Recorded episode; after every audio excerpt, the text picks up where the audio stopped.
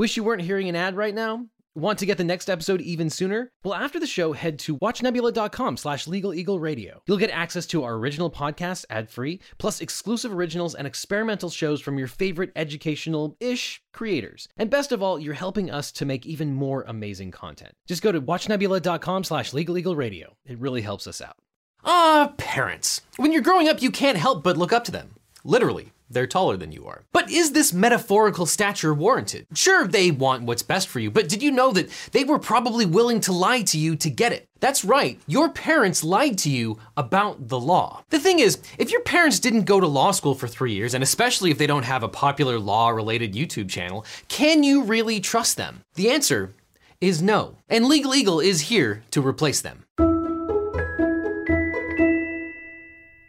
When it comes to our parents and the law, the real question is did our parents get anything right? And why did all of our parents tell us that you have to turn off the dome light in the car while you're driving? Well, we're gonna find out today. So let's talk about the things that your parents told you about the law that are probably not true. The first, of course, is staying home alone while your parents shopped. Kevin McCallister was home alone for several days and he totally handled it. So why is it that our parents told us that you couldn't stay home alone? I know more than a few of you fantasized about ordering a pizza and jumping up and down on your bed while your siblings were forced to spend time at some old relative's house. And of course, we all planned to do this. I'm gonna give you to the count of ten to get your ugly, yellow, no good keister off my property before I pump your guts full of lead. But of course, our parents were worried that we were going to do this. Johnny, I got so much energy. We better start doing stupid So I suppose this might explain why, after the success of Home Alone and its numerous sequels, why our parents didn't trust us to outwit hapless burglars on our own. And of course, they claim that it was illegal to leave you at home, even if they were just running to the store. But is it in fact true that the state makes it illegal to leave your kids at home without supervision? Or were your parents just lying to you out of convenience? Well, the verdict? Guess what?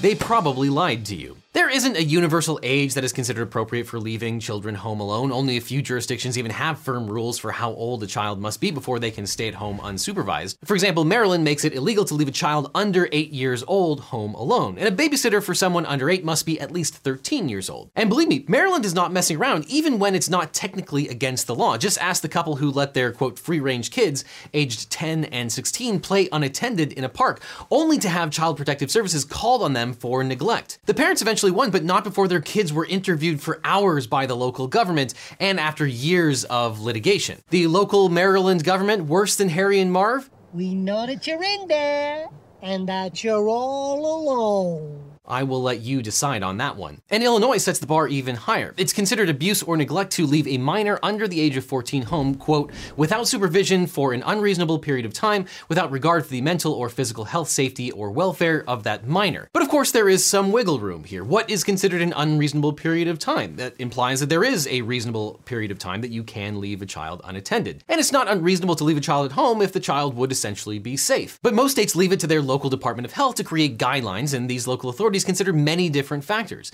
They consider the child's age, maturity level, how long the child's guardians are gone, whether the house and neighborhood are safe, whether the child can easily contact their parents or other adult, and most importantly, whether the child can defend themselves from two violent criminals using nothing but toys, leftover fishing equipment, and a tarantula.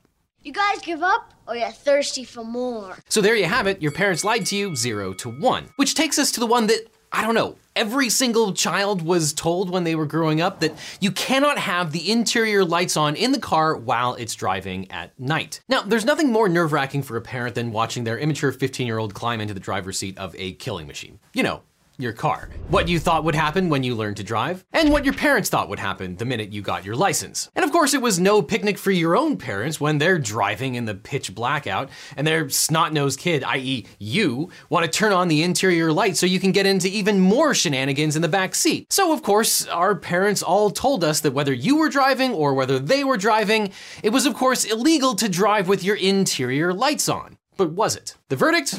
Your parents probably lied but they probably did so for the right reason. Almost everyone watching this video remembers their parents teaching them that they could get a ticket if they drove with the overhead or mirror lights on.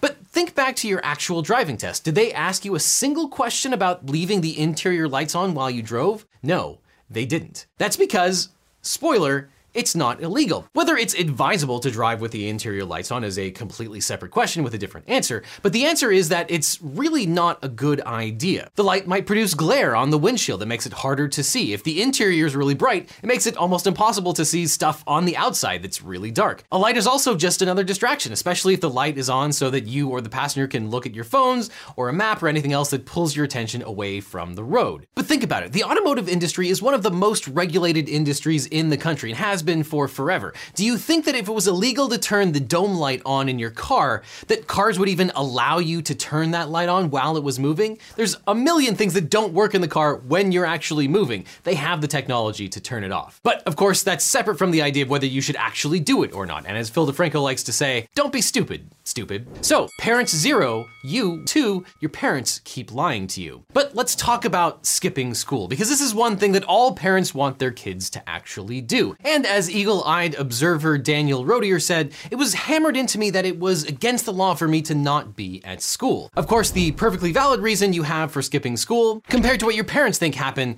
when you skip school. The verdict? Well, this one could go either way, but I lean on the side of this being more false than true. Now, before your parents can protest, let me explain. Although the law typically says that more than three unexcused absences makes a child truant, which is against the law, it's not strictly illegal for students to miss school at all times. For example, in California, a school will report students as truant if they miss school three times without a valid reason or permission. But what counts as a valid reason to miss school? The exceptions include, but are not limited to, religious holidays, family vacations, medical appointments, illnesses, suspensions, family emergencies, if you're the victim of bullying, or for a much needed mental health break related to because you needed to sleep in, the weather is nice, the weather is bad, the weather is sad, it's the end of the world as we know it, it's opening day, Backstreet is back, you're a senior, a cute girl wants you to, a cute boy wants you to, the McRib is back, the movie theater's playing all three Lord of the Rings movies in one day, your future's so bright you gotta wear shades, there's a new Legal Eagle video, it's Tuesday, your Animal Crossing turnip farm needs attention, or you watch the Lost finale. Okay, some of these may not technically qualify as exceptions, but the law is a fluid thing. It's only not the case until someone takes it to trial and makes some case law about it. But some of these are, in fact, ironclad excuses for not going to school, so be sure you're taking notes. This one, your parents zero, you three, though this might have an asterisk, this one sorta depends on the circumstances for which you are not going to school. But that takes us to the next thing that our parents said was illegal. It was that you can't drive without wearing shoes, or you can't drive wearing flip flops. I'm talking to you, Florida. Here, of course, is what you think you look like driving barefoot compared to what your parents think will happen when you drive barefoot. So, the question can you legally drive without wearing shoes? Your parents thought the answer was clear absolutely not. And of course, driver's ed instructors also reinforce the idea that you have to wear shoes to drive, potentially just because they didn't want to smell your stinky feet. But people have wondered whether it was illegal for decades. To get to the bottom of this, researcher Jason R. Heimbaugh did a research project in the early 90s on whether any state actually made it illegal to drive barefoot. He contacted every Department of Motor Vehicle office in the United States, and it turns out that none of the 50 states or the District of Columbia barred shoeless driving. Alabama does have a law requiring you to wear shoes while operating a motorcycle. If you're driving a motorcycle, wear some shoes and also a helmet and a leather jacket. But even Alabama doesn't say anything about wearing shoes in a car. But before you celebrate by burning your shoes and running to your car, there's one important loophole to think about. The Illinois Director of Driving Licensing and School Safety told Heimbaugh that even without a specific law on footwear, police could still give a citation. Illinois statutes 21-901A and B prohibit reckless and negligent driving. The director said, quote, a driver charged under these articles or any article would have a right to trial where the barefoot aspect of the case might be disputed. And so the verdict. There's no specific law that seems to make driving without your shoes on illegal. It's entirely possible that some other motor vehicle law applies and doing so would be either reckless or negligent. So your parents might have actually told the truth for once, even though they didn't actually know it. And my verdict might surprise you, but I think the police have a lot of laws that they can use to give you a ticket, just like the grand poobah of the Illinois driving safety said. So the bottom line, if you get in an accident while driving barefoot, you might expect to be charged with negligence, reckless driving, or operating a vehicle in an unsafe manner. So check your local ordinances before defying your parents on this one. And as for flip-flops, all right, so that does appear to be legal, but podiatrists hate them because they destroy your feet. Safe driving experts also hate flip-flops because they tend to get caught in the gas or brake pedals. And of course, anyone that cares anything about fashion hates them because flip-flops are terribly ugly. But your parents arguably get one back. Your parents didn't lie to you on this one. Parents one, you three. But that takes us to one last car-related issue because again, apparently all kids cared about back in the day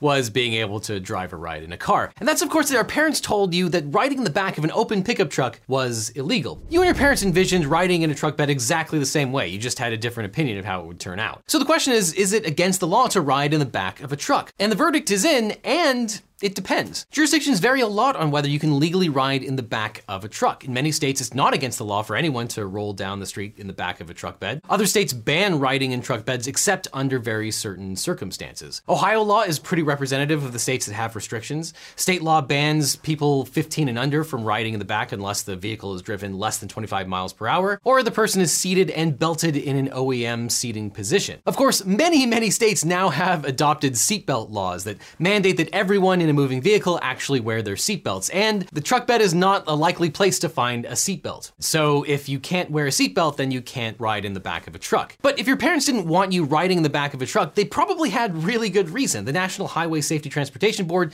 says that trucks are three times more likely to be involved in a rollover crash, and a rollover crash is responsible for the highest number of fatalities. And if you're not seatbelted in to the back of a truck, your odds are not very good if you get into an actual crash. So be sure to check with your friendly neighborhood personal injury lawyer before you decide to stand up in the bed of a truck. So I'm gonna give this one to your parents, a solid not lie. Your parents two, you three. And then finally, let's talk about one that we all heard growing up that you cannot put a penny on the railroad tracks because it might derail a train. As a kid, you instinctively knew how fun train tracks were. Of course, your parents were worried this would happen. And apparently, the people of Reddit have been told many times that it's against the law to put a penny on the railroad tracks because it might derail the train. Really, mom and dad? I mean, let's see what actually happens when you put a coin on the railroad tracks. Here, YouTuber Millennium Force demonstrates exactly what would happen when you put the coin on the track. You mean the tiny coin wasn't able to derail a train that had hundreds of thousands of tons of cargo being transported? Your parents lied to you? Well, they definitely lied about the derailment part, but that still doesn't answer the question is putting a coin on the railroad track illegal? And the verdict is yes, it is illegal to put coins or anything else on the railroad track. Most states penalize people if they mess with train tracks, even if it's not actually going to cause a derailment. For instance, Texas Penal Code section 28.07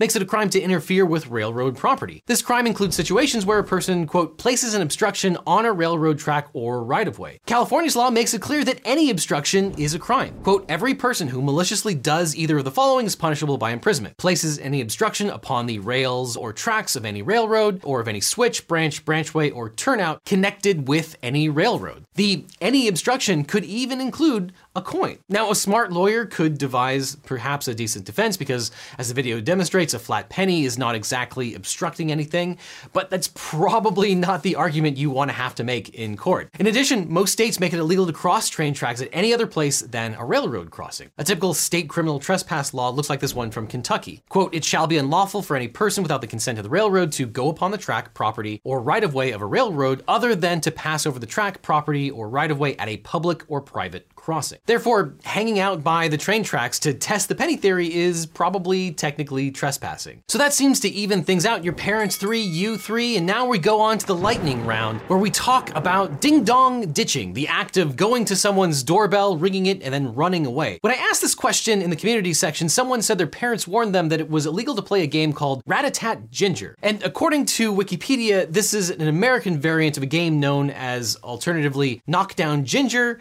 Ding Dong Ditch, Chap Door Run, Chappies, Knock Knock, Zoom Zoom, Belfast Knickknack, and numerous other variants. Now, I promise I am not making any of those up. These are various things for what we Americans call ding dong ditching. But the essence of the ding dong door ditch is ringing a doorbell and then running away before someone answers it. And these days, your parents and you probably have the same general idea about why someone would do this or why you shouldn't be doing this. Yeah, YouTube stunts don't always turn out the way that we think they do. But could this actually constitute illegal trespassing?